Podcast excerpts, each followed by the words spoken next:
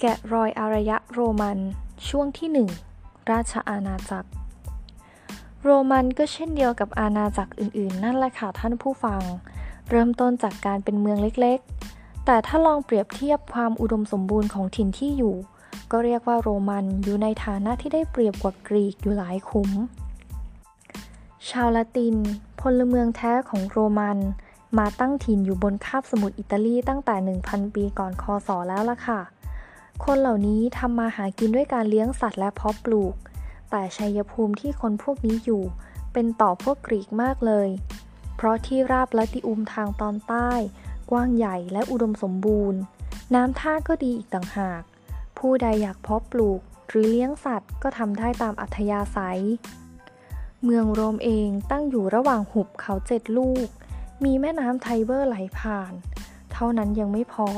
โรมยังอยู่ห่างจากทะเลไม่มาก คือประมาณ 15 ไมล์ มันจึงหมายความว่านอกจากโรมจะตั้งอยู่กลางคาบสมุทรแล้ว คาบสมุทรแห่งนี้ก็ยังอยู่กลางทะเลเมดิเตอร์เรเนียนอีก ชัยภูมิแบบนี้สามารถกลายเป็นศูนย์กลางได้ง่าย แค่นี้ชาวโรมก็แทบไม่ต้องดิ้นรนอะไรมาก เวลานั้นอารยธรรมที่มาก่อนหน้าแผ่นดินนี้ เห็นจะเป็นกรีกกับอีทรัสกันละค่ะ โดยอีทรัสกันอยู่ทางเหนือ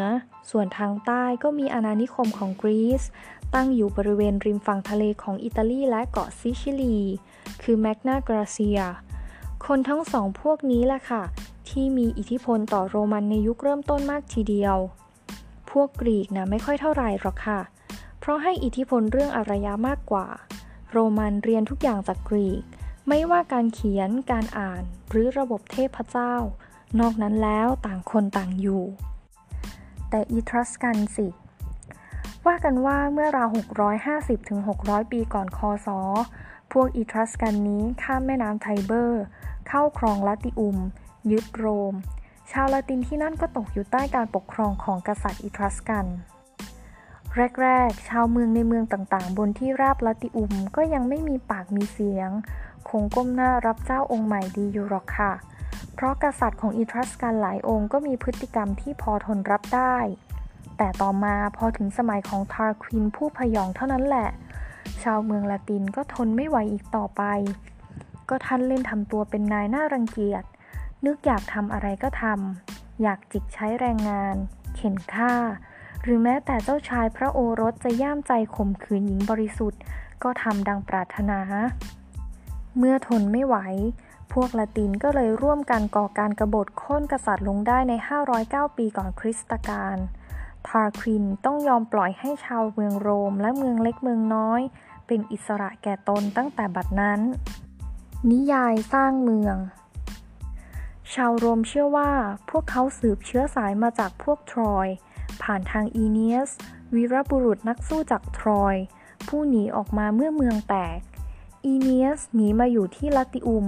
ได้แต่งงานกับเจ้าหญิงที่นี่ และสืบสายจนมาถึงโรมิลุสและรีมัสผู้สร้างเมืองโรม ในนิยายนั้นเล่าว่า กษัตริย์นูมิเตอร์ผู้สืบสายโลหิต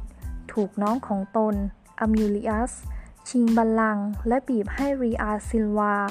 ลูกสาวของนูมิเตอร์รับตำแหน่งพรหมจารีเวสตัล ซึ่งจะต้องคงความบริสุทธิ์ไว้ชั่วชีวิต แต่รีอาซิลวาทรงโฉมงดงามทำให้เทพเจ้ามาร์สหลงใหลจนลงมาแอบร่วมภิรมย์ด้วย รีอาซิลวาตั้งครรภ์คลอดลูกแฝดโรมิลุสและรีมัส อะมิลิอัสได้ทีกำจัดเชื้อสายของพี่ ก็อ้างเอากฎความเป็นพรหมจารี จะต้องคงความเป็นสาวบริสุทธิ์ เมื่อตั้งครรภ์จึงต้องรับโทษตาย จับรีอาซิลวาถ่วงน้ำ ส่วนแฝดโรมิลุสและรีมัสเอาใส่ตะกร้าลอยน้ำไป ตะกร้าทารกทั้งสองลอยไปติดต้นมะเดื่อ หมาป่าไปพบเข้าก็ยอมให้ทารกดูดนม ต่อมาคนเลี้ยงแกะนำไปเลี้ยง เมื่อโตขึ้นคนเลี้ยงแกะก็เล่าที่มาของทั้งสองให้ฟัง โรมิวลุสและรีมัสจึงตามไปแก้แค้น โค่นพระเจ้าตาองค์รองลงจากบัลลังก์ ก่อนจะคืนราชสมบัติให้แก่พระเจ้าตานูมิเตอร์ของตน ต่อมาโรมิวลุสและรีมัสตัดสินใจสร้างเมืองของตนที่ริมฝั่ง ซึ่งตะกร้าลอยมาติด แฝดทั้งสองโต้เถียงกันว่าควรสร้างที่ไหนดี โรมิวลุสว่าเนินปาลาทีน แต่รีมัสว่าอเวนทีน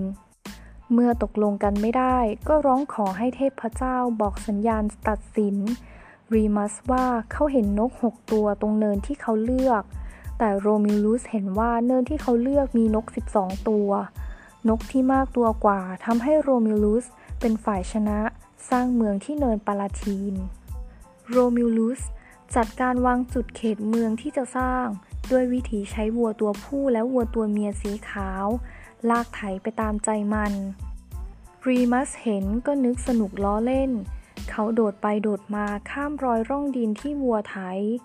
การกระทำของรีมัสเป็นลางร้ายของการที่ศัตรูจะสามารถโจมตีการป้องกันของเมืองได้ง่าย ๆ เรื่องบอกไว้สองกระแสว่า อาจเป็นฝีมือทั้งโดยโรมิลุสเอง หรือไม่ก็หัวหน้าบริวารของเขาค่ะ